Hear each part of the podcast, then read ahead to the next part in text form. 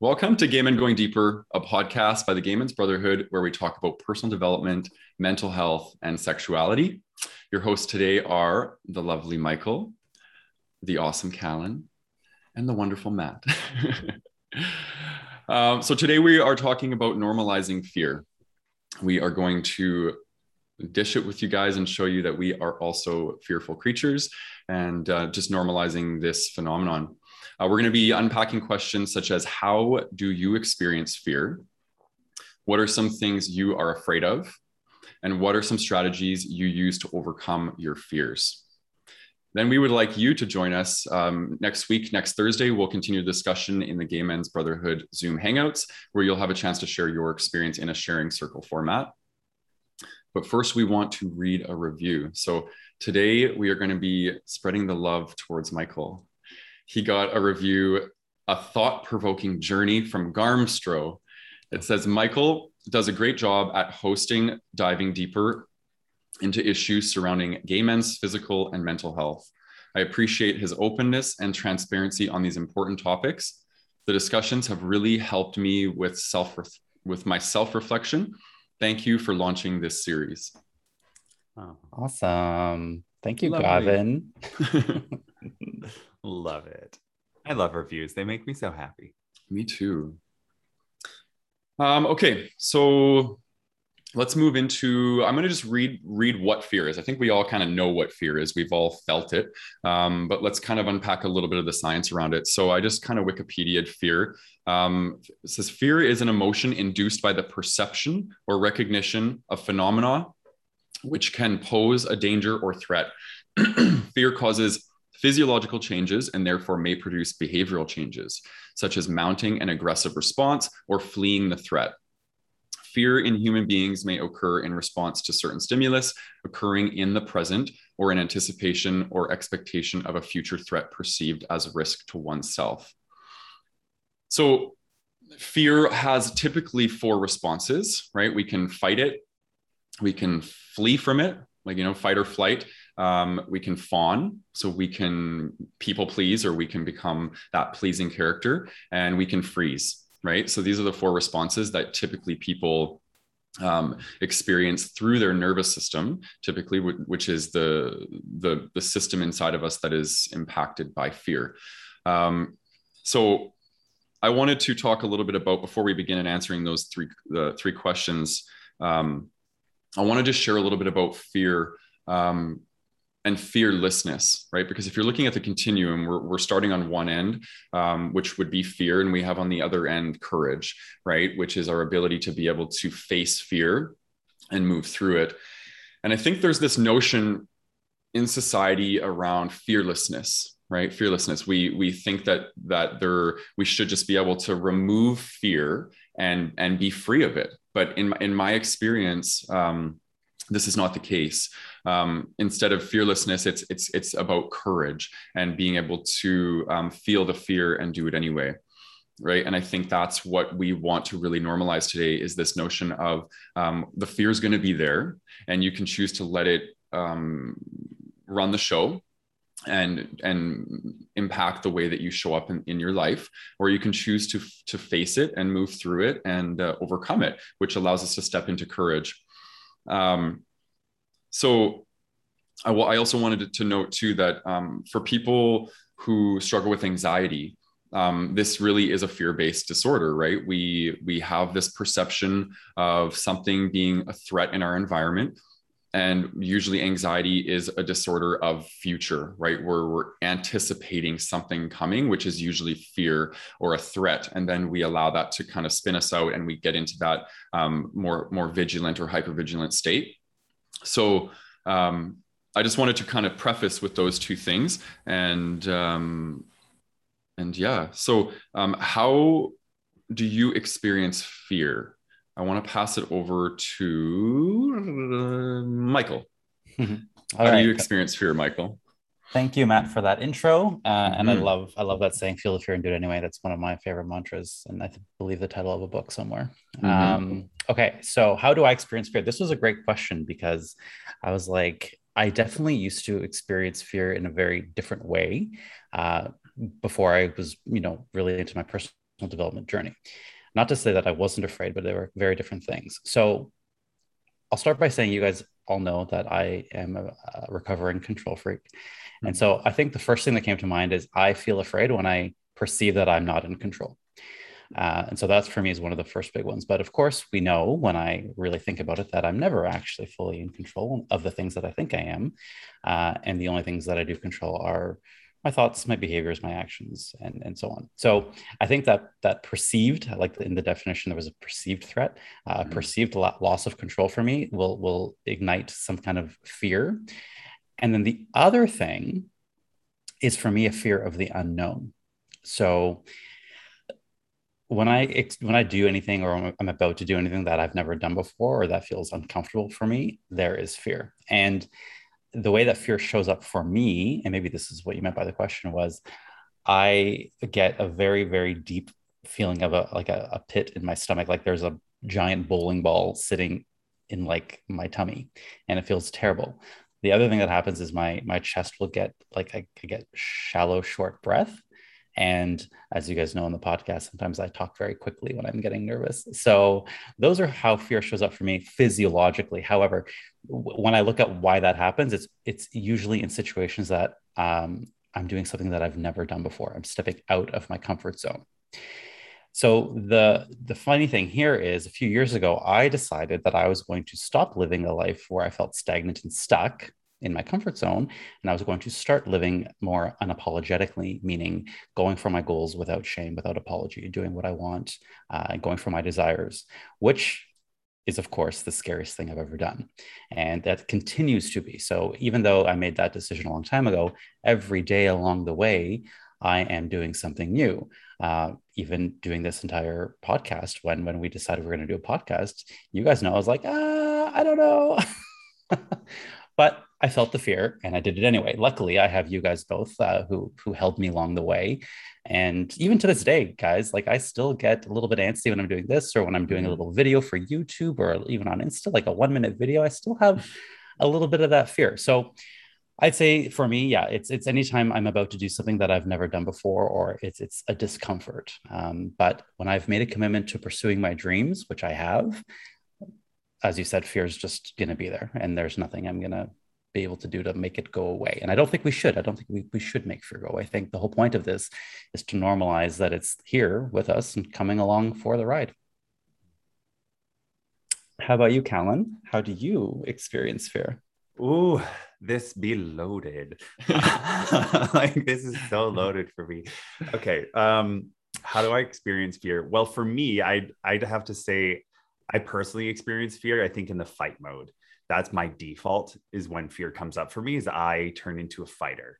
Um i just like and that's how i know that i'm in fear is that when i'm feeling aggressive when i'm feeling like like aggressive and like um in a fighter mode and like a lot of anger is coming up that's how i know i'm truly in fear because if i take a step back and i ask the question of like what is really going on here? What do i really feel underneath this? It's fear and usually a lot of mine comes down to um, you know fear of abandonment is one of my big ones um, just from my past history and all that so when i feel that fear that's that's a huge triggering one for me is when i feel like i'm being abandoned that's when i start to lash out and i start to get aggressive and angry because i don't want to lose whatever it is. Mm-hmm. Um, and then another way that i experience fear is um, anxiety but it's not this one's really tricky for me because i'm still going through it. And i usually don't like to talk about things as much it, when i'm really in the thick of it when i'm really going through it and i still literally haven't figured it out. Um, i kind of like to talk about things when i've at least kind of gotten closer to the other side of it so i can explain like what i've gone through and why why and what's happening. Mm-hmm. um, but for me i have like a secret anxiety. And so i know it comes from fear. I don't know how or why. And I've done work around this. Matt, we've talked about this before. Um, mm-hmm. But when I sleep, I have sleep anxieties. And so I don't have anxiety about sleeping. I love sleeping. But when I'm asleep, my subconscious will wake me up out of fear anxiety dreams. So I have this reoccurring dream where I'm on the side of the CN Tower, I'm doing the edge walk, and like I'm leaning over the edge, and just thinking about that makes my stomach turn and gives me like in those anxiety butterfly feelings. And that to me is like terrifying fear, which is wild because I've gone skydiving, I've gone bungee jumping, and like all of that's fine. But it's this one thing that has like carved a neurological like a stronghold in my brain um, that I never used to have before. And it started when I became a flight attendant and I was, you know, sleeping all sorts of weird hours and traveling all over the world. But the place that I worked was very fear based kind of mentality. And the area of the world that I lived in in the Middle East was also very fear based kind of energy. And I think that the years of compounding interest around this anxiety of like, oh, I can't miss my flight, or oh, I can't do this because like everything had such a fearful consequence that it built this anxiety in me that manifested in this dream. I don't know why or how. And now I struggle with a lot of stomach problems around this anxiety that happens to me when I'm sleeping and I can't control it. And mm-hmm. so that's another way that my fear kind of comes up. But I I haven't I've been doing the work for years now to kind of unpack that and figure it out, whether that's therapy or naturopaths and all like intuitives. And it's still deeply rooted in there. So I know that there's something big in there. Um, and mm-hmm. when it shifts, it's going to be massive. But that's kind of another way that I experience my fear is that I don't necessarily outwardly have it, but I know that it's there because it's manifesting in me in such a strong way that I'm like, okay, we got to figure this out. So those are kind of the two biggest ways that I experience fear. The more outwardly one is that when I'm feeling like something's going to get taken away from me or my abandonment stuff comes up, I act out in anger and that fight mode. Um, and that would be my kind of default in regards to my fear response. But then when I take the time to step back now, after doing all this work for so many years, I can take a step back and I can go, okay, where is this really coming from? And it's coming from a fear of not being good enough, a fear of not, you know, feeling like I deserve love. Because when those things are there and that the the idea of it being taken away, that fear, that old abandonment wound comes up. And then that's where the anger comes from because it turns into fight mode out of that fear. So that's how I experience fear. Hmm. Matt, did you go into yourself yet? Not really. So. Um, I'll share a little bit about. So, you know, I feel a lot of um, fear physiologically. Um, I have a ton of body awareness, and I feel like the same thing that Michael said. Instead of it being a heavy bowling ball, mine's like a a net of butterflies and they're just mm. like like freaking out and there's just this intense energy and it like I can't sit still my mouth goes dry I, my stomach gets all weird and I lose my appetite um, so it's almost like a stress response and uh, you know for me it's it's very similar to for, for for those of us who have experienced trauma which is pretty much in my opinion everybody uh, to some degree right uh, of trauma um, it's very similar to that. And i think uh, you know the thing about trauma is it makes us feel unsafe and, and fear does the same thing. And i think the difference is between fear and trauma well fear can, can stimulate trauma but um, trauma is usually when we we experienced a of something fearful, but we weren't able to escape it through fight, flight, freeze, or, or fawn. Right? We had to be with it, and it traumatized us. Whereas if we're able to remove ourselves from the stimulus, then it's likely not going to be as traumatizing or cause trauma at all because we were able to remove ourselves from it. Um, so I feel I feel a lot of the same feelings that I felt when I experienced. Um, trauma. And what's really interesting is that the in the last year and a half i've done a, a, ton of trauma work and i think that's really what my awakening process has been. It's been a, a shedding of the trauma trauma that i had gone through as a child and um, really allowing myself to connect back to that that inner resource or that inner part of me that um, that I, I didn't ever get to develop really. Like as a child i didn't ever really have that that safety that inner safety or that outer safety to be able to tune back into so I think um, being able to to connect back to that now is it's making me feel less fear in my life because I I know that I can come back home to myself. Which when you don't develop that sense of self from a younger age, like where do you go when scary things happen, right? Usually we retreat up into our mind, and the mind um, ruminates about the fearful thing, trying to find a solution.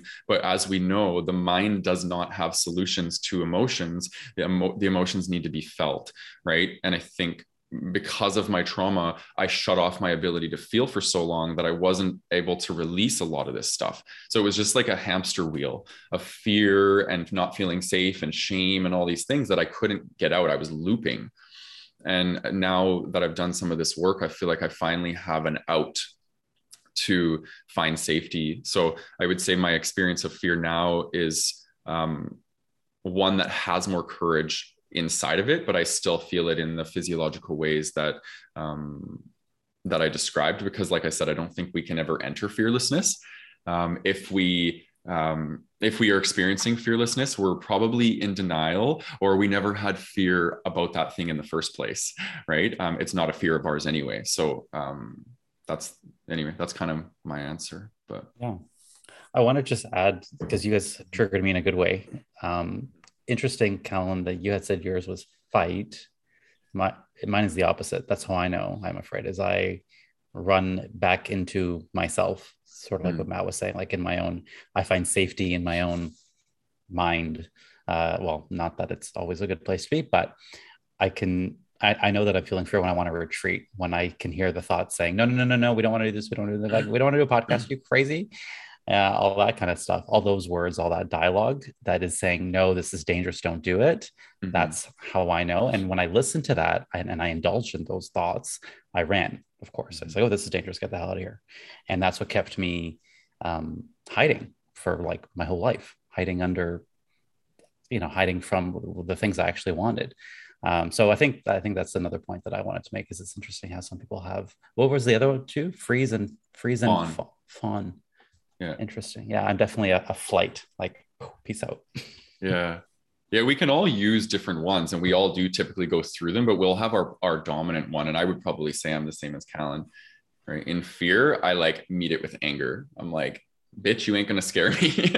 I'm gonna roar louder, right? But then it doesn't allow me to process it. It's if anger is a form of denial, really, if you think about it. Mm-hmm. You're denying the primary emotion underlying, which usually for me would be fear or, or um, despair or sadness or something like that. So, mm-hmm. um, I'm curious, Callan, for you, what are some things that you're afraid of? Oh, well, I did mention them before. Um, yeah the idea of going up to the CN Tower and doing that like edge walk it scares like i i have a physical visceral reaction when i see it. And people think it's outrageous. They're like are you kidding me? I literally physically jump out of my skin and move and flail and like have to physically remove myself. Like mm-hmm. i cannot i just can't look at it and be around it. And i know that maybe there's like some types of like exposure therapy there like i have tried to do but it's so overwhelming to my system that it's really hard for me to go through it and try and do it myself mm-hmm. um like i'm talking like i've i've tried to like watch youtubes of people doing it whilst having like meditation music going on being safe in my bed and just like my body is just shaking mm. uncontrollably mm-hmm. and just like tears are rolling down my face Wow. But the crazy part is, is I have no idea where that came from. I've been up there. I've gone over the glass part before. Like it was scary, but it wasn't like I couldn't do it. And I've gone bungee jumping. I've gone skydiving. I've done other things and been in heights. Like I was a flight attendant. Like I was 40,000 feet up in the air. Like that doesn't scare me. And even like there's this idea, there's like this thing you can do where you can like go and stand on the top of like a propeller airplane and like they fly you around and you're all strapped in and stuff. And I would love to do that. That looks amazing to me. And being up there and the idea of falling off that doesn't even phase me. But it's mm. this one thing that I'm just like, what, what mm. is hmm. in there? And it's so hard because I can't in- intellectualize my way out of it. You know, I have mm-hmm. to feel my way out of it. And that's been such a that's probably been at least the last year or two of really trying to feel into it and take away the intellectual side of it and just feel it and understand the emotions and, and letting myself cry and do all that. Um, but that's definitely one thing that I'm afraid of. Mm-hmm. And uh, abandonment used, it's not as big as it used to be. Abandonment used to be really big because coming from a divorced family, um, and just it seemed to kind of be like a running like theme in my life, which I know that means that there must be something there that I need to work through, that I need to process. Mm-hmm. Um, but like I've had best friend of like 10 years from high school just drop me all of a sudden because they're like, no, I'm over you. And it's like, okay, is that me choosing bad people in my life or is them, is that them being a bad person? And I just go into this whole abandonment. I'm not good enough because that's the story I've told myself for so long that I'm like, it has to be me. Like I have to be the thing that's wrong. And so I have a lot of fears that come up around that. Um, that I still am working through and processing and and being with you guys and working through it here has been huge in helping me kind of like learn and grow through that because it, there have been many times in my head where I've been like, oh, they're done, they're over it, they don't want to do this anymore, they're cutting, they're they're running, like the whole thing's gonna come collapsing down and and it's all gonna be over, and I catastrophize it in my head because of my own insecurities that are coming up, and in those moments, I have to just you know take a step back and remind myself like okay cool great nice story. Let's look for the actual facts and truth in that. And i can never find it. You know it's all just made up stories that i've put in my head but there's no actual facts of that. Like there's no truth that i can see. And so i'm like okay well if there's nothing that i can tangibly see then it cannot be true until you know if, one day it does. But until then i have to assume that things are great and it's going in a good direction. And but that still comes up for me. So i know that there's still healing that needs to be done there that obviously goes back to my childhood of like feeling abandoned by my parents when they divorced and then feeling abandoned by my dad when he kicked me out when i was 16 because he picked his girlfriend over me because she didn't like me. Like all of these things come up and unless we work through them and process them they're going to stay there and stick through that. So that's what a lot of my journey has been now in my adult years is trying to kind of move through that and emotionally digest that instead of intellectually go through that because I'm a very methodical intellectual based type person. I, I understand that and emotions are a little bit more I don't get them per se sometimes. So um so yeah, kind of learning how to go through those emotions and work with them and just sit with them and not and need to understand why I'm have like crying my eyes out but just to do it. Like I don't know why I'm crying. Like sometimes you watch a show and you're just like ah you don't know why per se, but you're just like okay, I don't shut that down anymore. I just let it out. Whereas I used to just close that up. Um so yeah, so that's a couple of things that I'm afraid of. What about what about you, Michael? Yeah, um, I, I, resonate with the fear of abandonment more so when I was younger. Uh, definitely up until I would say one of my one of my breakups really helped me kick that one mm. to the curb. but for a very long part of my life, that's what kept me and, and fear of rejection. I would put those two together. Um, kept me in my people pleasing. Kept me with people that I maybe shouldn't have been. But I would say those two I've done a lot of work with over the years. And it's actually it feels kind of nice right now to think, hey, you know what? I not to say that they're gone, but I've done a lot of work around them. These days, it's it's uh, as I was saying earlier, sort of the fear of the unknown, and for me, that shows up more than ever these days uh, with visibility, fear of being seen, which is really weird. like I didn't know I had this until I started, you know, running my own business and having to market and advertise and speak mm-hmm. about myself and tell people how awesome I was. I'm like, mm-hmm. no, I don't do that. That's that's that's for people who are grandiose and they speak about themselves. So um, learning to unpack that has been has been very eye-opening for me, right? And I think that it's not one I knew was there. And I think subconsciously we do that. Subconsciously we stay away from situations where we don't have to trigger our own fears uh, until one day they they are, and then you have to they come to the surface and you have to deal with it. Uh, so for me, that that comes along in any any which way, like I was saying, podcasts, videos, um, promoting myself, like the idea of like telling people about what I do and why they should hire me has been very challenging. Even though I know that I'm fucking awesome, I just want them to know it without me having to say it, which is really strange, right? Like I just want you to know that I'm awesome. Um, so having to do that has been a big challenge. And I want to say as well, fear of fear. I think that comes up for me a lot. Like I'll be afraid and then I'll be afraid that I'm afraid, which just creates, at least for me, panic. So first I'm afraid, and then if I'm afraid I'm afraid, then I'm panicked, and then when I'm panicked, I'm not thinking clearly. I'm not. I'm just in complete chaos. So I think this is very common. Like you know, we don't want to feel fear. We don't want to have any kind of discomfort or or uncomfortable emotion. Um, so I I am afraid of situations that will therefore create more fear in me, and that's just unnecessary layering. So um, yeah, I think those are the main ones. In terms of the the physiological perspective, like Callan, you were saying with the CN Tower, that I would never do that. But um, also for me, like that feeling of going up a roller coaster. So you know, like, and you're going higher and higher, and you have no idea when this fucking thing's gonna end, is very scary knowing that I signed up for it and I did all this and I paid for it and I stood in line for this thing and I still do it. But, but, and there's some kind of uh, analogy to life here.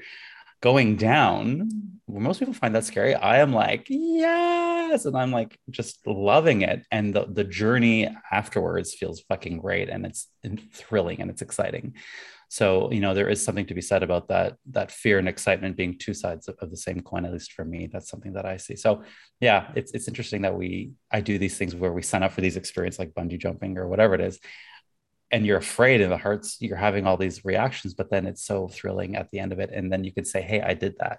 Or you look, can look, look back at it and say yes i was afraid. I survived and yeah let's do it again because it was so fucking fun. I just need to say I love that roller coaster analogy.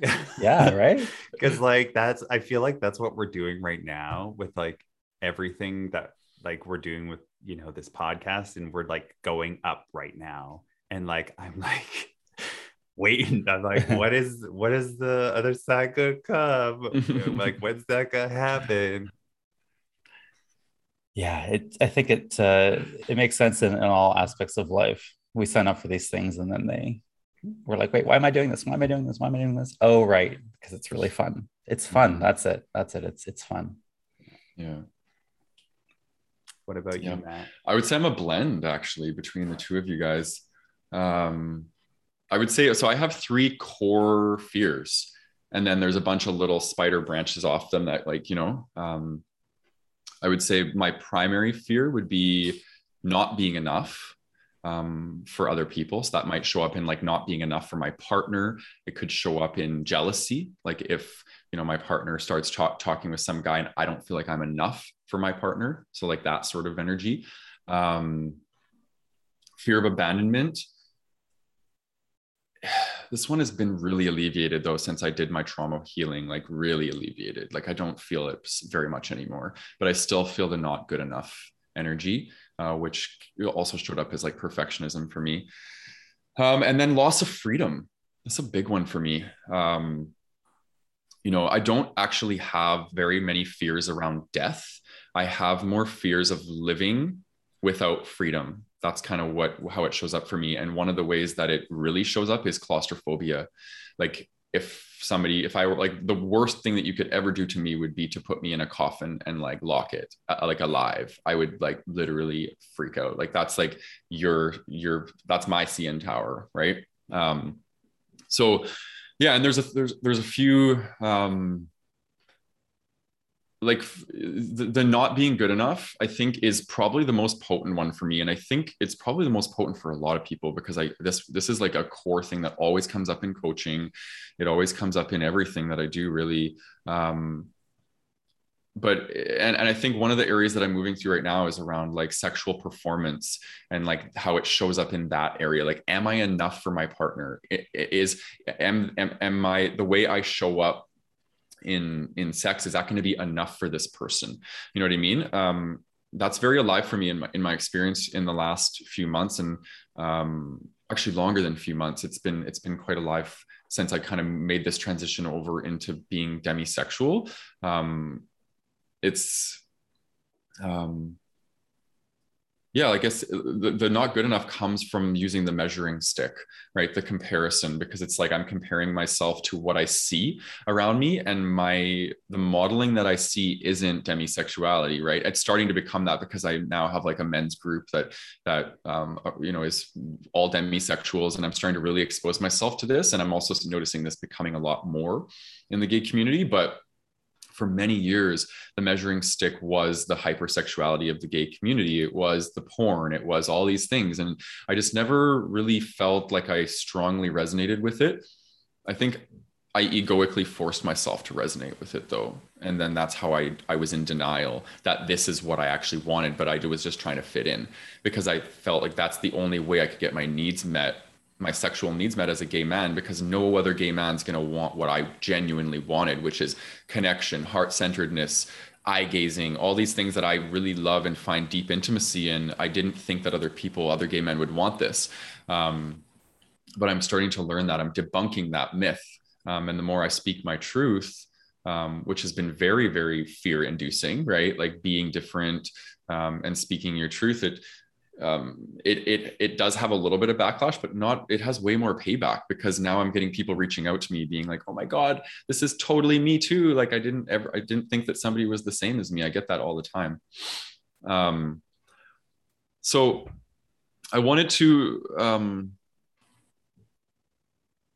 well, I'll just list some of my fears. So again, the sexual performance, um, the not being enough embarrassment is a big one. I was really driven by embarrassment. I hated blushing when i was a kid and a teenager and i i masked myself from that for so long because the feeling of being exposed somebody can see your emotional response on your face and you can't control it oh it's like the worst thing in the world. So i would always try and hide that. Um, heights terrified of heights. Um, spiders and claustrophobia. But um, I, I want to note okay so when i was when i was thinking about this like i wanted to also kind of branch it off into like the collective and like what i experience and what i see working with the collective and working in coaching. Um, i would say the the four primary fears um, are rejection judgment criticism and conflict.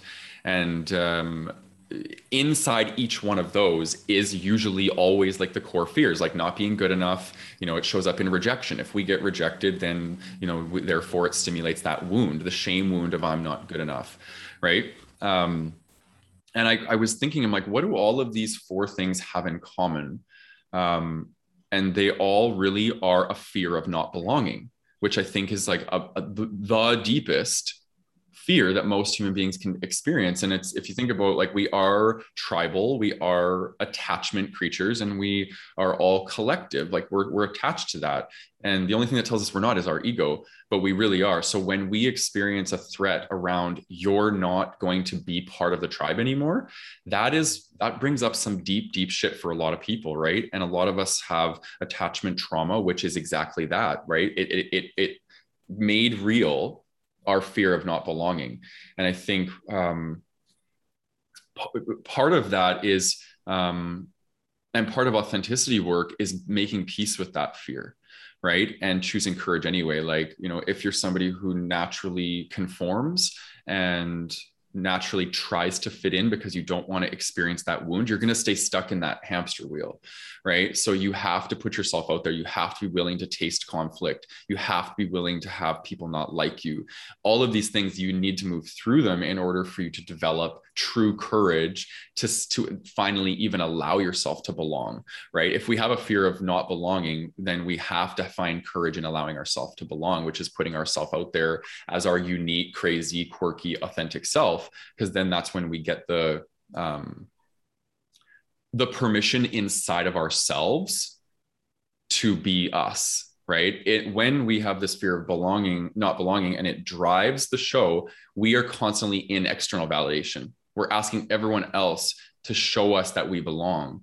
But when we truly belong to ourselves and we're authentic then it doesn't really matter. We enter courage. We let let that fear not take over us anymore. And we we um, we liberate ourselves as much as we can from that fear. I don't think we can ever fully liberate ourselves from it, but it won't have as much of a grip on us. So I just felt really, I felt like I needed to share that because it was, um, this has been my transformation moving through a lot of these things and I'm still moving through a lot of them. it's a deep one. Yeah. Wow.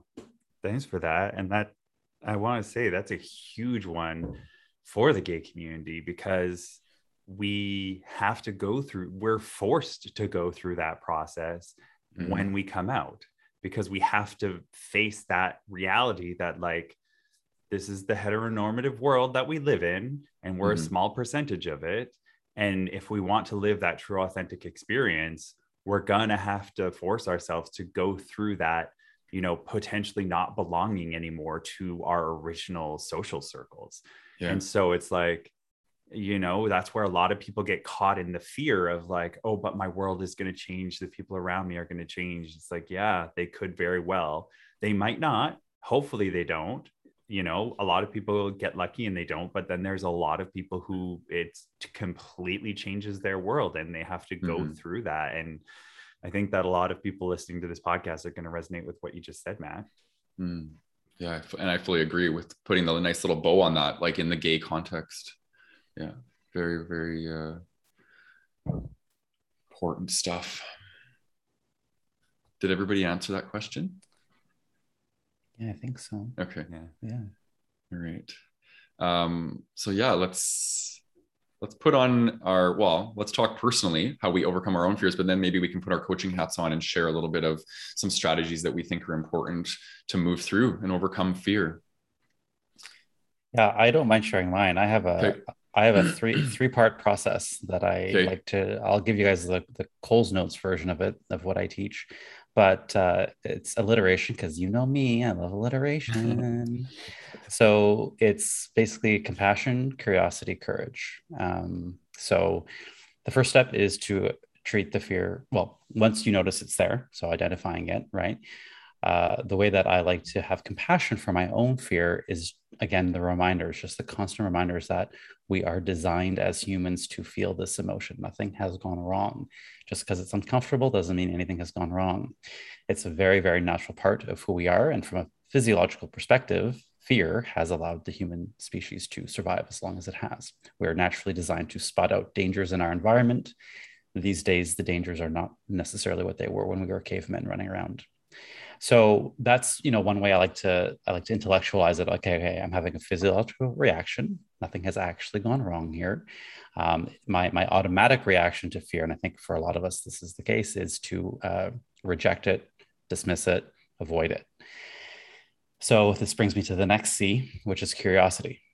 So instead of doing that what i like to do is approach it with curiosity. Say okay here it is identified everything i just said about compassion and then move towards it with curiosity. So I ask myself, what am I really afraid of here? What, what is what is the real fear? Usually, it ends up in some kind of uh, those main four, Matt, like uh, the, the, failure, rejection, conflict. One of those, visibility lately for me, uh, which is really ultimately when I think back of why am I so afraid? It's because I'm so afraid that I'm going to say something or do something that people are going to hate, and then I'm going to be like cast away from society. So it is, it does, it does really hold true. Mm-hmm. So I find out what I'm really afraid of. And then I look at, okay, is this a real danger? Is my life in danger? Or is this uh, a case of false evidence appe- appearing real, F E A R? And guess what? Most of the time, I would say all the time, it's there's no real danger to my life. This is just my brain offering me uh, what it does. Just, just be careful. Don't do this. This is out of your comfort zone. You know, you're in danger. And then understanding, wait, I'm not actually in danger. This is just me stepping out of my comfort zone. Nothing is really going to go bad here. The worst thing that could happen if I do fail, I fall, I fall flat on my face, and nobody criticizes me. I'm still going to be alive. I'm still going to have my loved ones. I'm still going to have my soul. I'm still going to have my self worth. Mm-hmm. Um, and just remind myself that the worst that could happen is just discomfort. And at the end of the day, I know how to handle discomfort because that's the work that I do. Mm-hmm. So um, that that curiosity, uh, and then the other part of it would be asking myself to like do the the flip over is who would I be without this fear? I ask myself that question. What would I be doing if I was not afraid of this thing that I am afraid of?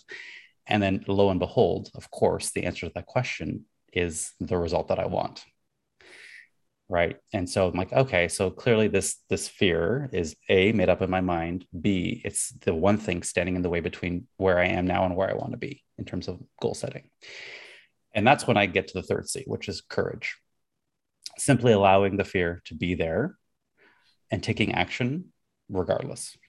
Coming along for the ride. I love to use that. Like, okay, you're here. Come on. Like, we're not, we're not, I'm not trying to get rid of you because that's just going to take way too much time mm-hmm. and I'll end up being stuck. So you're coming with me, fear. Put a little purse and come on with me uh, and then i remind myself all this means is that i'm on the right track right the way that i define fear for myself is you're going out of your comfort zone so yeah of course if if i have a life dedicated to growth and going after my dreams my dreams are not in my comfort zone they're definitely outside of it all this means is that there's a signpost saying check michael you're on the right track. You're feeling afraid. Keep on going buddy. And with that, I can muster up the courage to take that action, to release the podcast, mm-hmm. to, to do the thing that I need to do. And at the end of the day, even if I fail, even if it goes terribly wrong, even if all of my fears do actually happen, I honor myself and I, I practice the skill of having my own back, which goes back to the compassion saying, I got you, boo. You just fell flat on your face. That's okay. We'll do it again next time. I got you. What are we going to learn from this? What are we going to do? Um, yeah. And that really, at the end of the day, is practicing what I preach, right? Like, what kind of coach would I be if I didn't practice these very things that I that I teach? Um, I think that one of the great things about this profession that we all are in is that we we get to be the example of, of doing it. And I think it's beautiful that we're doing this this episode on normalizing fear because I think you know a lot of people think that oh once you're at this level like fear goes away and i mean even the the like the Beyonces of the world, the Tiger Woodses of the world will tell you that, you know, it, fear is part of their process too. They just learn to deal with it. So that's my three part, 3C process compassion, curiosity, courage. Beautiful. Love it. Mm-hmm. Good stuff right there. Mm-hmm. What about you, Callan? Oh, well, mine is similar but different. Um, I love that you use the fear, false evidence appearing real, because I use that all the time. Mm-hmm. Um, but because my initial instinct is the fight mode, I do the opposite. I you go towards it, Michael. I go away from it because if I keep going towards it, I'm gonna brawl. Mm-hmm. Um, so my reaction is when I'm having that fear response because mine is a fight fear response. I have to remove myself. So I whether that means ending a conversation and stepping away, whether that means hey, we're going to talk about this another time. Um, I have to really step away from whatever is causing me that fearful fight reaction and kind of give myself space, whether that's a couple of minutes, whether that's a couple of hours, whether that's a couple of days, um, to step away. And then that's when I go into similar, like you, Michael, go into the kind of curiosity of it and go, okay, what's really hiding underneath here? Like why was this so triggering for me? Why was i getting angry? Because i know the base of this is rooted somewhere in fear and shame and all that other stuff so let's find out where this is really hiding. Um you know like sometimes you have conversations with family and like you know my brother triggers me and i get all angry. I'm like okay well why like what is this what's hiding underneath here? And usually what it is is it's a fear of you know losing that connection or you know fear of loss of love. And and that's what's always like the kind of stuff that's hiding underneath. So that's where my curiosity leads me. Um and then what i usually do with that is like i'll sit on it and meditate on it. And i'm not saying like i sit and meditate for hours. I just i give myself the space to think about it. Whereas a lot of people i find is they so many people are afraid of that space which is why so many people are go go go go go get it done just do all the things because they're so busy distracting themselves because they don't want to give themselves that space. Because if they give themselves that space they're going to find out a lot of shit about themselves and they might not like what they see down there um, that's why I find a lot of people are like, I can't meditate. I'm like, it's because you're afraid to find what you're gonna find. Mm-hmm. Um, but yeah, so so when I come to those places, I give myself that space to think about it and really truly not when I'm in the anger, fight or flight kind of energy, when I'm in the I've given it some time, it's the next day or whatever. And I'm like, okay, let's really just sit and think about why this came up for me because I'm emotionally distanced now from the initial trigger now i'm in kind of like an equal space let's get curious about it and let's see what's going on so that's like a bit of a meditation that i'll do and then to take that further i do some journaling around it if it's like something really juicy that i just need to kind of like get out and I kind of just do some free writing. And I usually start off with the anger of it. And I just let that spew out of me. Or this is also good to do at the beginning in order to help dissipate that anger energy or that fight energy. I just let it rip on a piece of paper and I get out all the things and then by the end of it i've purged all of that and it's gotten out of me. It's gotten out of my head. So it's not sitting on repeat and replay. Because you know sometimes you like sit and ruminate and you repeat the kind of conversations that you want to have. You're like i'm gonna let him have it with this and this and this. And like you keep building like this amazing like comeback in your head but it's really not gonna do anybody any good right? And so i get that all out on paper. And then by the time it's out i'm like that's stupid. That is that's ridiculous. Like this is i can't I can't tell somebody this. This is all the crazy stuff we tell ourselves in our head, right? Um, and then I shift over into the curiosity, and then by the end of it, I go, okay, let's just do some journaling about where this really is, and that's a, like more of a therapeutic healing um, thing that I like to do. That kind of takes me through the different stages, so that by the end of it, I'm like, okay, I know where this is really coming from now um, and I, like you i don't have a little purse but i have a car. I have a car because i used to let fear drive that car and i used to let different sides of me drive that car and no longer do i let fear drive the car. I'm firmly the one in the driver's seat but i have like my child self which usually is a lot of the fear that comes up because it's his past traumas and wounds. And then i have fear and other other people come and go in the car but whoever's there they get to sit in the back seat. Nobody else gets to sit with me. It's just me driving the car. I'm happy to listen to you but at the end of the day i'm going to make the decision. So just journaling that out and, and getting that out of my head and on paper is something that i really find helps me um, kind of over i wouldn't say overcome. I like to say go through because I don't want to overcome my fears because like you said I think they're good I think they're there for a reason they're you know humans were designed to survive so the fear is there for a reason but it kind of helps me process and move through it because I think you got to feel it in order to heal it and because I'm so methodical and intellectually based this really helps me get into the more emotional side of it and figure out where it's coming from so it helps me process it more on that emotional level so mm. that I can go through it so the those are those are what i would say my uh my process is my tips are. What about mm. you matt? Yeah you guys have really great really great stuff honestly. Very tangible things that people can take away. I like that. Um okay so for me i, I came up with three things. Um and the first one is it, it, it it's about ego. And i think ego is essentially um, that voice inside of our heads or that development of self. It's like where where we get to that point in our lives when we're um, younger and we are able to realize that we aren't like we, we we we that we have a sense of self. We can talk about ourselves. We can think about ourselves. That's the formation of the ego. And i think the the ego um oftentimes we, we becomes the filters of how we perceive the world. And perception is everything when it comes to fear because you know we, we talk about false evidence appearing real it's all about perception and putting it through filtering and i think that there's there's some things that can keep us stuck in fear um, by not facing our fears and we stay stuck in the hamster wheel right which i've identified as like psychological defenses which are common mechanisms that the ego use to try and not have to feel X, Y, and Z. And in this case, we're talking about fear. So one that is very apparent for me is anger, right? Whenever I experience fear or criticism, rejection, any of those things, I meet it with anger because it's easier to feel that than it is to feel what's underneath of it. That's a psychological defense. If I always meet anger or fear with anger, I never actually get good at moving through the fear, right? And moving towards courage.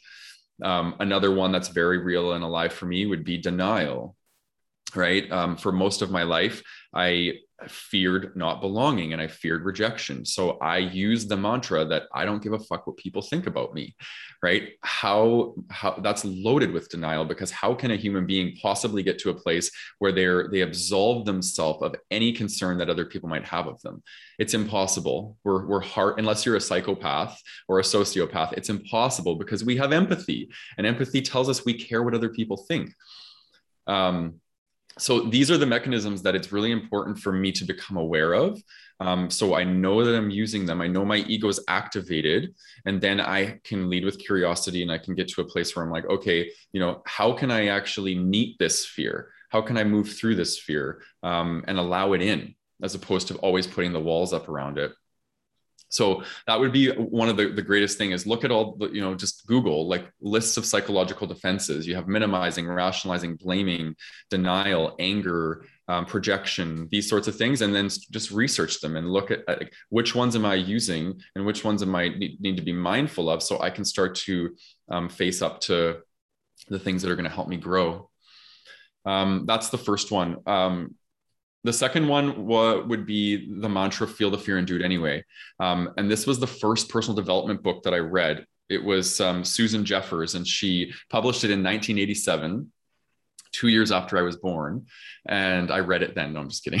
I uh, i read it when i was about 15 and uh, I just found it, and and I this is when I really got invited into um, personal development, and um, I was started journaling and all these things. And for me, that that became my mantra because I lived in fear. I again trauma and being gay, and like that mantra really pushed me towards coming out because it's like I am not like the for me the the regret of not facing my fear is larger than the discomfort it causes me to move through the fear right? I couldn't i could not sit with myself if i knew that there was an opportunity for me to get up and face something or do something and i chose to let fear dictate that. And i've always been that way right? Um, so i choose to always feel the fear and do it anyway and um, that's been a huge game changer in my life.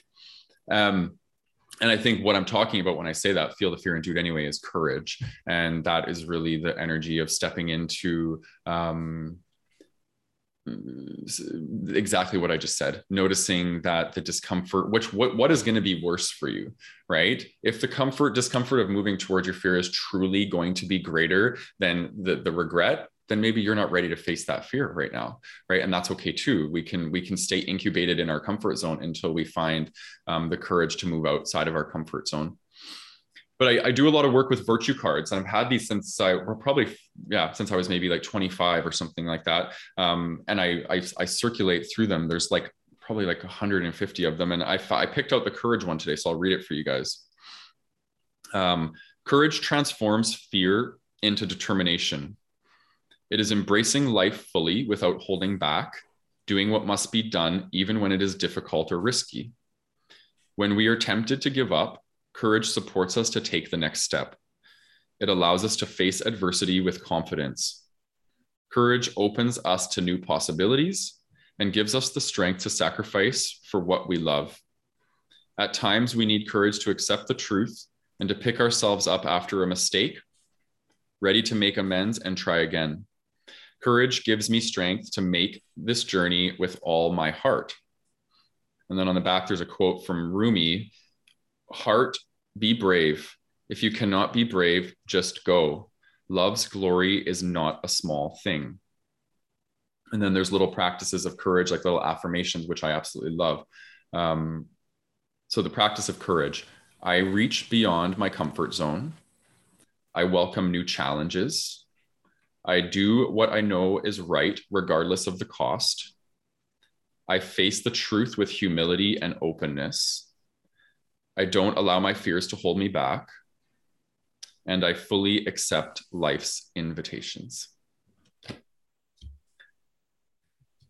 and that is the energy that I think it's important for us all to, to root into. And, you know, especially we're, we're, we're all about personal development and spirituality and growth and uh, that really only comes when we find that that energy inside of us that fire inside of us to to choose um, courage over comfort mm.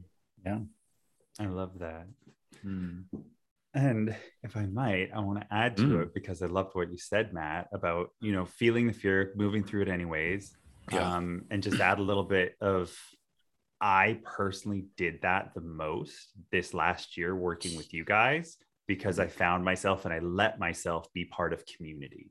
Mm-hmm. And that loaned me your extra courage that I perceived coming from you to push me forward mm-hmm. because I felt the support. So for mm-hmm. people out there listening, if you're having trouble moving through specific courageous things, try allowing yourself to belong to community, regardless of what that community is. What, you know, find your people, you know, find your own inner circle. We did an episode about that before and let yourself belong there and allow that to help fuel the flames of your own courageousness to do what you need to do. Um, that's just what I wanted to say about that because I know that I've made the most leaps and bounds because of community, because I've borrowed the courage from that community in order to push myself forward. So mm. just my little yeah.